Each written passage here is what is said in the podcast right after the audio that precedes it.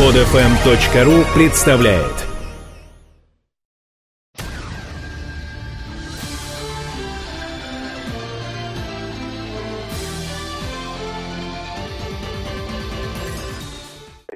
Вот. А о чем хотите со мной поговорить? А мы хотим поговорить, ну, значит... Об э, автомобиле а- Октоберфест Toyota больше, Alphard. да. А в принципе автомобиль интересует Toyota Alphard. Да, да, да, да. Просто пока Руслан Иванович говорил, я слушал и не, не- И забыл. ничего на эту тему не услышал. Вот, действительно, товарищи, а, я скажу так, честно, у меня было э, до знакомства с этим автомобилем, это микроавтобус, вот, а, достаточно популярный класс для офисных э, дел, иногда для семейных, в грузовом варианте, естественно, для торговли. Вот э, этот класс автомобилей, да, вот достаточно в этом году мною э, в значительной степени проверенным, да. Э, вот, у меня было представление о японском автопроме, э, причем оно сложилось и на собственном опыте использования. Была японская машина несколько лет тому назад. э, вот. У меня было ощущение такое, что э, марка Toyota, она как-то переоценена. То есть бренд стоит дороже, чем продукция. И я не, не мог понять людей, которые фанатеют от этой марки. И когда мне писали, например, люди с Дальнего Востока, и поскольку у нас аудитория широкая, да, и просят иногда протестировать, какие, может быть, в интернет-роликах наших, э, протестировать именно японский автопром праворульный, и в частности Toyota, я не мог понять вот э, этого ощущения, ну, восхищения, да, людьми именно японским автопромом, а, поскольку не имел возможности попробовать вот аутентичную продукцию. И э, когда, наконец, на наш рынок вот вы- вышел этот автомобиль Toyota Alphard, э, аналог которого, вернее, не аналог которого, а оригинал которого существует и с, прав- с правым рулем, да, и э, я эту машину видел именно до этого, э, даже у себя во дворе, э, кому-то она принадлежит, э, с правым рулем, да, я подумал, что ну вот, э, Toyota наконец э, решила показать нам то, что она делает для своих людей, да, и потому что на Дальнем Востоке есть такое поверье, ну, по крайней мере, оно распространено, что для себя Toyota делает другие машины, чем для европейцев. И вы знаете, когда я там пару дней провел за рулем этой машины, еще раз напомню, Toyota Alphard, да, микроавтобус, э, я, у меня остался только один вопрос. Зачем, в частности, марка Toyota э, разрабатывает какие-то специальные модели автомобилей для так называемых европейцев? Потому что по Европе катается масса машин типа Avengis, например, да, которые придуманы э, даже в дизайн-бюро в европейских, там во Франции она находится, а делается непосредственно в Великобритании. Зачем японцы придумывают какой-то специальный автомобиль для каких-то среднестатистических европейцев, если они делают на самом деле для себя прекрасно сбалансированный по техническим характеристикам, по э, художественным характеристикам, да, если мы берем оформление салона, да и даже самобытную внешность этого автомобиля, прекрасную машину, которая не нуждается ни в каких доработках, только если переставить руль справа налево. И понимаете, ну все равно, что, например, мы бы сидели и думали, вот здесь, да, в- там в Москве, я не знаю, я сейчас в Зальцбурге, слушайте, а давайте что-нибудь сделаем специальное для японцев. И такие сидят э, тугодумы, а какие они японцы? Давайте вот, вот мо- может быть, они такие или такие. Не понять, понимаете, а, другой народ. Надо делать а, то, что ты умеешь делать. И мне кажется, маркетологи Toyota очень сильно просчитались, когда стали делать для рынка других стран какие-то другие специальные автомобили. Потому что вот Toyota Alphard, этот микроавтобус, который был у нас на тесте, я вам скажу, это вообще это открытие для меня э, этого года. Это лучший японский автомобиль, это лучший микроавтобус, потому что это, это лучший спортивный микроавтобус, потому что он комплектуется 3,5 литровым двигателем, 200 с лишним лошадиных сил, отличная коробка, шикарное оформление салона. Подвеска Отличная под- отличная. Ре- Ребят, отличная подвеска, Мгм. и э, просто, просто для меня это номер один э, японского автопрома. И у меня вопрос только один. Зачем делать специально для Европы какие-то убогие, среднестатистические, никакие автомобили, если сама для себя Япония рождает вот таких прекрасных э, монстров, в кавычках, как Альфард. Вот так. Серег, а можно такой вопрос? Ты же катался, да, там и э, на всяких э, машинах Toyota, которые здесь выпускают. В чем конкретно различие вот в ездовых качествах? То, что по интерьеру понятно, да, чем отличается вот эта машина от других. А вот именно по езде, по управлению, э, в чем вот именно различие? Ты понимаешь, вот в этой машине, да, в Альфарде, у нее стоит а, достаточно американистая подвеска, то есть мягкая, да, вот, которая, как раз они же называют Toyota Alphard, э, ну, как бы, как это сказать, джет-классом, да, на земле, или, я, может, Рустам Иванович меня поправит поточнее. Ну, в общем, Да, это абсолютно точно джет-класс, да, да, да, да. реактивный самолет Да, на да. земле, да. Вот. Она, понимаешь, она настолько хорошо сбалансирована по массе, да, по подвеске мягкой, которая глотает все неровности и при этом остается управляемой, а, что, ну, фантастическое сочетание вот этих качеств, потому что во всех остальных, просто среднестатистических японских автомобилях, понимаешь, там проблема именно в следующем. Они хотят угодить вот именно какому-то среднестатистическому человеку, у которого и, и как бы и как бы нужна подвеска и спортивная вроде как, а вроде как и комфортная, вроде как двигатель нужен и мощный, а вроде как и экономичный, потому что а, единственная проблема в этой машине, она жрет много достаточно, ну там он 12 литров минимум, вот.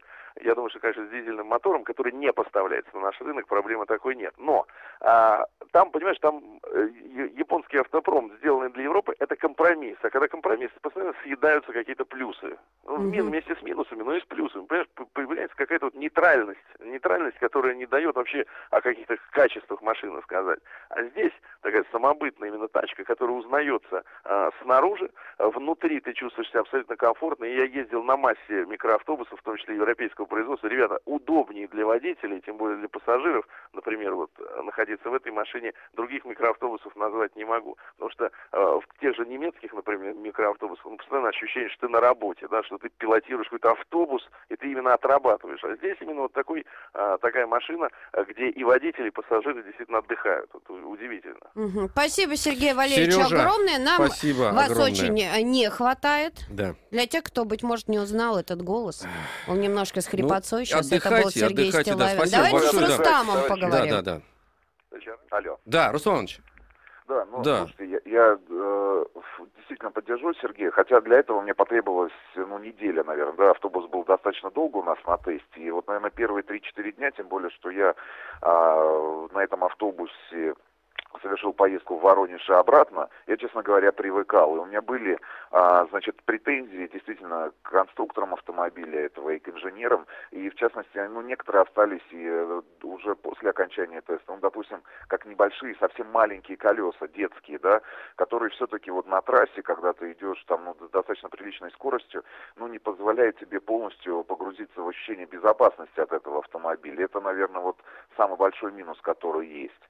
А, значит, из вторых минусов я бы ответил, что все-таки на водительском кресле ты себя чувс- чувствуешь не так комфортно, как пассажиры второго ряда, которые действительно могут себя ощущать, э, как, ну, вот, поймать те же ощущения, которые ты ловишь, когда находишься. Я вот не летал э, и бизнес-классом, да, и первым Мгм. классом в каких, на, на- на приличных авиалиниях, типа катарских. Но я однозначно могу сказать, что это самый дешевый вариант ежедневно, э, значит, до работы, либо до а, собственного дома передвигаться, находясь в кресле действительно первого или бизнес-класса, бизнес-класс са- самолета, ну, при очень, очень хорошей авиакомпании. А, значит, действительно, атмосферный двигатель 3,5 литра, 275 лошадиных сил. Э, других, вот, наверное, каких-то грандиозных нареканий есть. Действительно, автобус самобытен, он вызывающе смотрится на улицах. А, жалко, что компания Toyota поставляет этот автомобиль э, только в одной комплектации и получается только в одной стоимости, ну и только при одной стоимости там 2 миллиона 485 тысяч. Я уверен, что, а, значит, убрав из салона кожу там и некоторые дорогие опции, можно было бы снизить ну, цену этого автомобиля до приемлемой, которую вот мы с Сергеем определили на уровне там миллион семьсот тысяч рублей. И тогда, я думаю, желающих приобрести в пользование данный микроавтобус, ну, в, ну, в частности в нашей стране, было бы огромное количество, потому что на улицах ребята останавливали автобус и спрашивали, сколько он стоит и где можно купить э, вот данную модель автомобиля. Рустам, что- а насколько он э, много потребляет топлива? Ну, э, значит, э, производитель заявляет порядка 16 там, литров, да, но в среднем я могу так сказать, что ну, на трассе где-то порядка можно э, ну, вот, достигнуть уровня там порядка 12-13 литров. Э, Ну, ну, т- э, это твоя плата за вот этот очень бодрый двигатель, который позволяет вот э, этот огромный автобус, по- который построен, я так понимаю, на базе э, Toyota Camry, разгонять там до 100 км в час ну, и выезжать из 8 секунд. Он очень, он, ну, это, это первый микроавтобус на нашем тесте, который с пробуксовками трогался э, вот с места. Да, mm. ну, я давным-давно уже не припомню. Более того, ребята, если вам будет интересно, вот после рекламы я бы несколько слов сказал. Мы с Сергеем посетили а, позавчера парижский автосалон, и для всех автомобилей... Нам очень интересно. Интересно, Буквально да, там да. несколько слов о тех новинках, на которые действительно стоит обратить внимание, и которых стоит действительно дождаться, если вы решили приобрести автомобиль. Да, да, нет, мы обязательно Мы послушаем. дождемся, просто Э, Сергей нас так сразу так Ну, шик, ну, ну, шик, рассказал, спать нужно человеку тоже, с другой стороны. Рустам Иванович за все ответит. Я просто хочу напомнить, о какой машине мы говорим. Это Toyota Alphard, э, японский автомобиль, не адаптированный для Европы вообще никак. Это абсолютно самостийный автомобиль, э, вот, яркий. э, И об этом будем еще говорить с Рустамом Ивановичем, э, который сейчас находится в, в Европе. И, и он нам расскажет еще о парижском автосалоне. Это будет очень интересно. Оставайтесь с нами. Мечтает ее продать. Большой тест-драйв на маяке. Продолжаем, Да. дорогие друзья. Рустам да. Иванович у нас находится на связи. Да, да, да. Доброе утро еще раз, э, Виктория, Алексей, э, Владислав и слушатели. Ну, буквально прям несколько слов. Да-да, покажу. давай, ага. Да, потому что э, я представляю, какое количество людей сейчас находится в поисках информации о премьерах э, Парижского автосалона да, 2012 года. Нам вот удалось с Сергеем побывать внутри, правда, не все экспозиции, ну вот нескольких павильонов. И, э, честно говоря, э, есть на что обратить внимание. Ну, во-первых, давайте начнем со стенда компании Smart, э, чей автомобиль вот совсем недавно был у нас на тесте, Мгм. да, и мы, э, ну и в частности вот Сергей остался очень недоволен, да. С другой стороны, он безумно влюбился в прототип новый, который представлен, был представлен на парижском автосалоне. Смартом? Называется- Смартом представлен? Да, называется он для звезды. Для, звезд. Ну, понятное дело, да, Да, ну и тем более да. Сергей все-таки у нас какая-никакая звезда. Мгм. Вот, э, Зачем вы вот... Ну, Зачем вы сказали сейчас никакая? Нет, он Какая? сейчас сказал какая, а потом никакая. Ну, никакая, ну, никакая чаще всего, Сергей, вот бывает после... э, 700 да. страниц. 700 уже никакая, да. Да. Значит, обра- обращу на это внимание. Действительно зас- заслуживает уважения. Это абсолютно другой автомобиль, обязательно посмотрите. Но это прототипы, да, из того, что в ближайшее время появится на российском рынке, и что действительно приятно удивило. Это, конечно же, новый, об- об- вообще абсолютно полностью обновленный автомобиль Renault Clio. Есть такой небольшой автомобиль. Маленький автомобильчик, ага. Да, в линейке компании Renault, ну я могу так сказать, это абсолютно достойный ответ на притязание там а, группы Volkswagen на этот класс автомобилей, в котором представлен автомобиль тот же самый Volkswagen Polo. Удивительной красоты автомобиль, э, и удивительно прорисован, но более того, а в гамме двигатель, который будут, э, я надеюсь, поставляться и на российский рынок, представлен дизельный агрегат, который, внимание, а, значит, следующий расход топлива показывает 3,5 литра на 100 километров. Всего лишь? Всего 3,5 литра. А что за двигатель такой? ди- Дизельный мотор абсолютно новый, я так понимаю, тоже новейшая французская разработка. Вот я думаю, вот э, это на год, что ли, заправиться сразу? развития всей, а, значит, автомобильной индустрии. Да, это дизельные моторы, которые выдают весьма приличную мощность, э, турбированные, но с весьма низким расходом топлива. Обра- Обращу внимание также на французские автомобили. Это Peugeot 208 заряженный GTI. Но это для любителей действительно э, колоритного, интересного французского автопрома и 301 седан. Но я так понимаю, он все-таки, наверное, в конце следующего года уже появится. Это, опять же, для людей, которые, а, ну, присматриваются к автомобилю в сегменте э, весьма популярном у нас. Это седаны компактные, в котором вот Solaris представлен, Kia Rio, а, значит, Volkswagen Polo седан. А, И в этом же классе была представлена новинка абсолютно от компании Skoda, это Skoda Rapid опять же, построена на базе Volkswagen Polo седан, но, мне кажется, с более интересной внешностью, да, то есть, если вы ищете более интересный и более эмоциональный автомобиль, то обратите, пожалуйста, вот внимание на Шкоду Rapid, и, конечно же, была мировая премьера Golf 7, и вот Opel Adam, это, знаете, такой абсолютно маленький фановый автомобиль в классе, в котором Fiat 500 представлен, да, вот Да, да, да. производитель. Вот в этот же класс уже вышел и немецкий концерн. Ну, есть на что посмотреть. Ну, я, мне кажется, вот для девочек, для мальчиков, для, Для молодых девочек. студентов Для абсолютно, абсолютно правильный выбор. И, ну, фантастический, я думаю, Сергей отдельно посвятит этому фотосет большой. Это, конечно же, концепт-кар от Мерседеса, концепт-кар купе. Это фантастика, ребята, если найдете фотографии в сети, но я не знаю, сколько платят этим дизайнерам, где они, значит, обучаются своему ремеслу, хотя это уже даже не ремесло, а искусство, но ничего, наверное, масштабнее, восхитительнее в своей жизни я не видел. Даже собой я так не восхищаюсь, когда по утрам... А, ну тогда верим. Нет, Нет, Рустам, нет, дело все в том, что мы вами так восх- восхищаемся. Вы такой говорливый с утра. У меня такое ощущение, что вы с. Сергеем не общаетесь. Вообще. Мне кажется, он с вами не разговаривает. Нет, он разговаривает, у него есть 0,7. Что ж говорить с Рустамом Страниц. Ивановичем-то, конечно. И- вы дальше путь держите? Но мы вот эти ближайшие два, там, три дня будем в Зальцбурге. Я надеюсь, если вы будете нам набирать, мы будем делиться какими-то впечатлениями. Мы будем, конечно, только будем набирать. вы скажите Сергею, чтобы он с нами не был таким хмурым.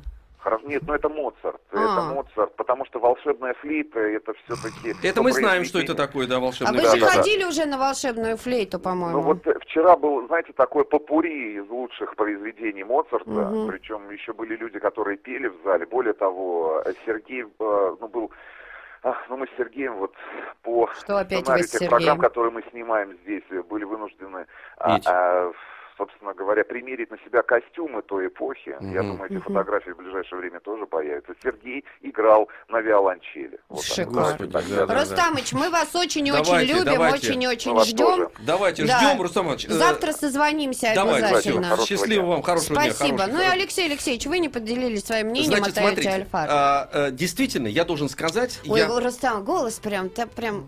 Секси. Не, ну хорошо, поговорил Так вот, слушайте, значит, этот, я вообще автобусы, вот этот класс как бы не очень люблю, потому что я никак не могу понять, для чего они нужны. Да это буханки. да, но дело в том, что Альфард, значит, э, принципиально, с чем я согласен с Сергеем, это то, что это автомобиль, который полностью говорит тебе, что такое Япония. И вот что такое по- японский подход к дизайну, к дизайну интерьера и к потребительским качествам этого автобуса, как он должен двигаться.